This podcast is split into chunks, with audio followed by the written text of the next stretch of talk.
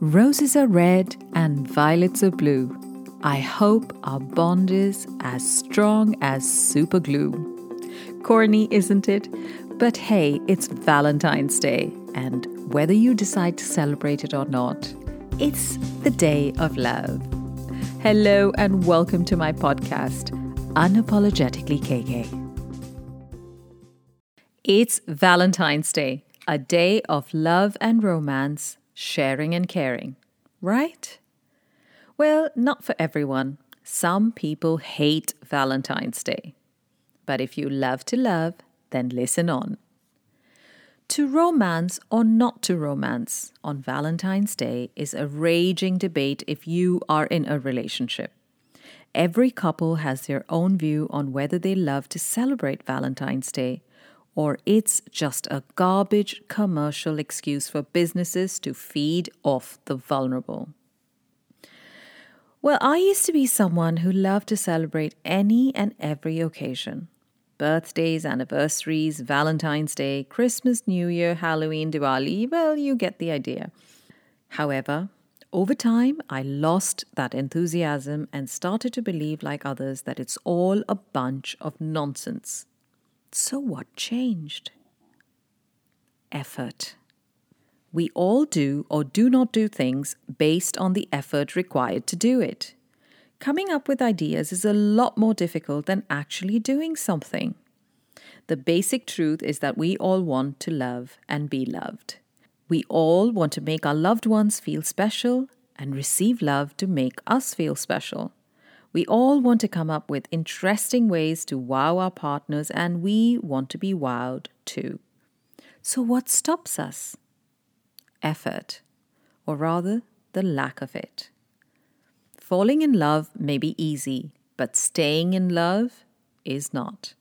It takes effort. I have rarely seen a happy couple who does not make the effort to stay happy. Lazy love is not only dull and boring, it's detrimental to any long term relationship. Now, picture this Lana, whose name has been changed to protect client confidentiality, has been married for 10 years. Her husband always makes excuses for why he did not want to celebrate birthdays, anniversaries, or any other festival or holiday. He said he loved her every day and did not feel the need to prove his love on these days. He argued that this public display of affection was done by those who really did not love each other but needed to keep up appearances, and he didn't need to do that because he really loved her and every day was Valentine's Day for him. His other excuse was that it was so difficult to make her happy and surprise her as she had everything and she was not easy to shop for.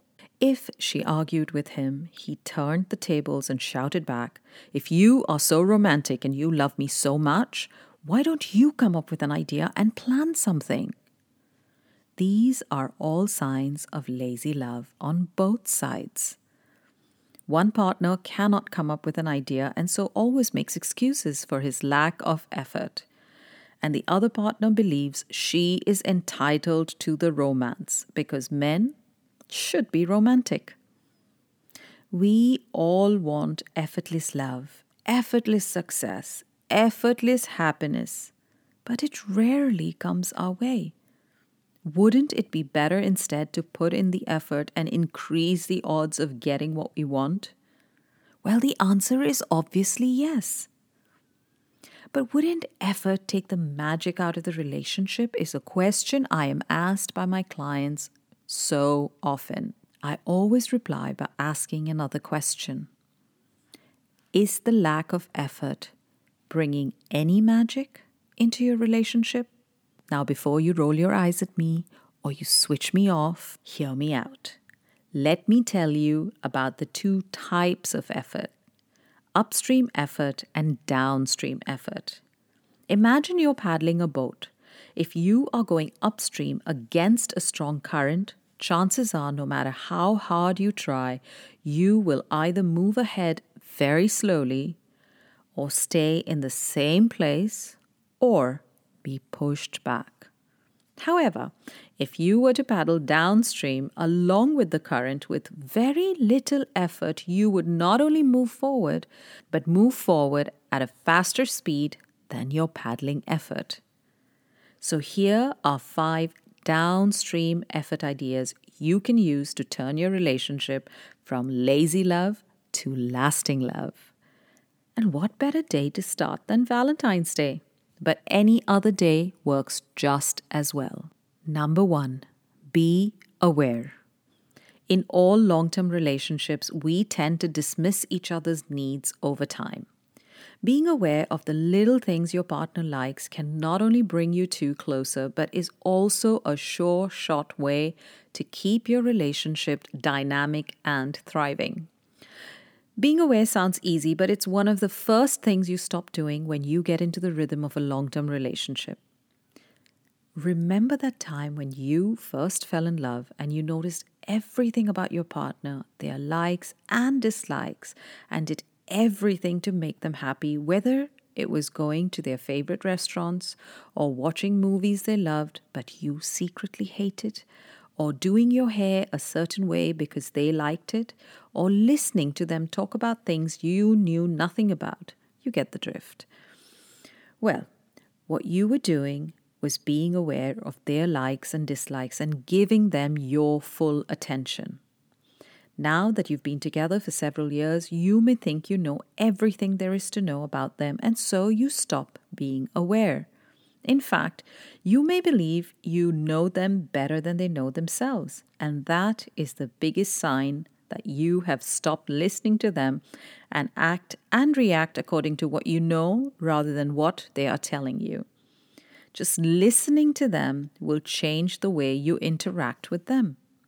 Listening is an essential skill. If you listen to someone close to your heart and you're willing to invest some effort into making them slightly happier, that is a true reflection of how much you care and love them. Number two, the little things matter.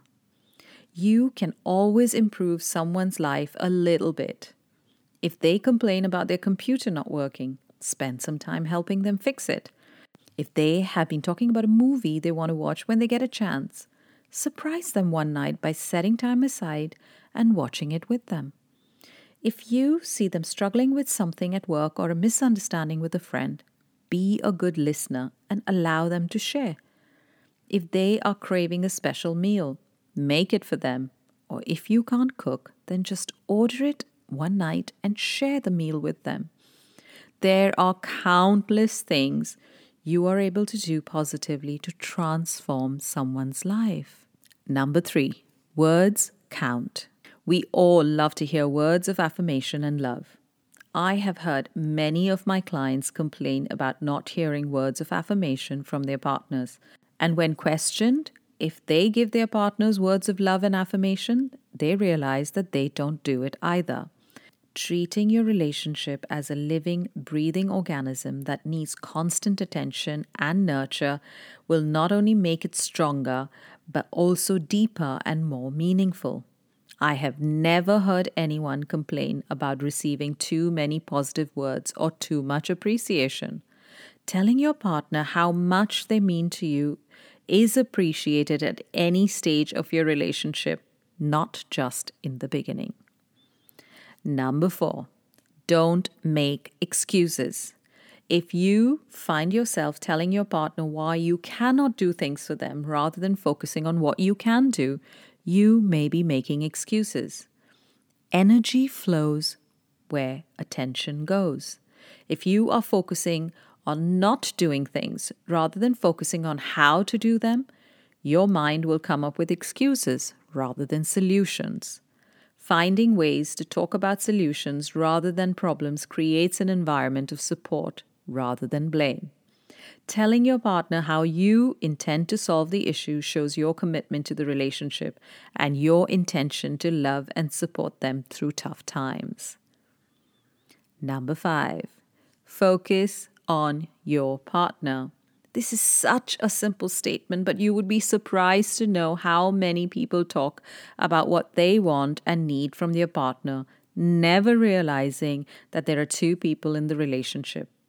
Go back to the beginning of your relationship when you didn't care where you went or what you ate or what activity you engaged in as long as it was with each other. You cared about whether your partner was happy, and you probably didn't insist on doing something if it caused them pain. At some point in the relationship, especially long term relationships, the focus tends to turn back to ourselves. It's all about what we want, how hurt we are, how we have been wronged and taken for granted. If you find yourself in this situation, chances are your relationship is struggling. In order to get it back on track, try focusing on your partner's needs rather than your own. That's what brought you two together, and that is what will keep you together. There are many ways to change someone's life for the best, such as getting them out of trouble or potentially dangerous situations. But it's the daily small things and acts of love that strengthen your love and commitment to each other. Love is not meant to hurt and neither is it natural to be unhappy or miserable in long term relationships.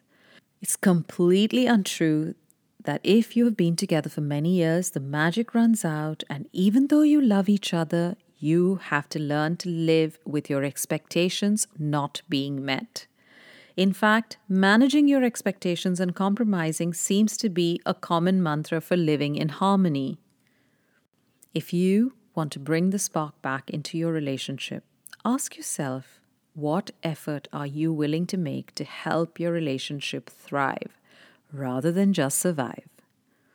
We reap the benefits of what we sow. And it's important to understand that sowing the seed is the beginning of the process and not the end. In order for the relationship to grow with deep roots and a tall trunk and strong branches, you need to nurture it after sowing the seed. So, the next time you're wondering if you should celebrate Valentine's Day or you should just forget about it altogether, just think about it as one more day to celebrate your love. Happy Valentine's Day, everyone! Have a day full of love and set the stage for what the rest of the year will be for your relationship. Until next time, this is Kanchan Kulkarni saying goodbye for now and speak to you again soon.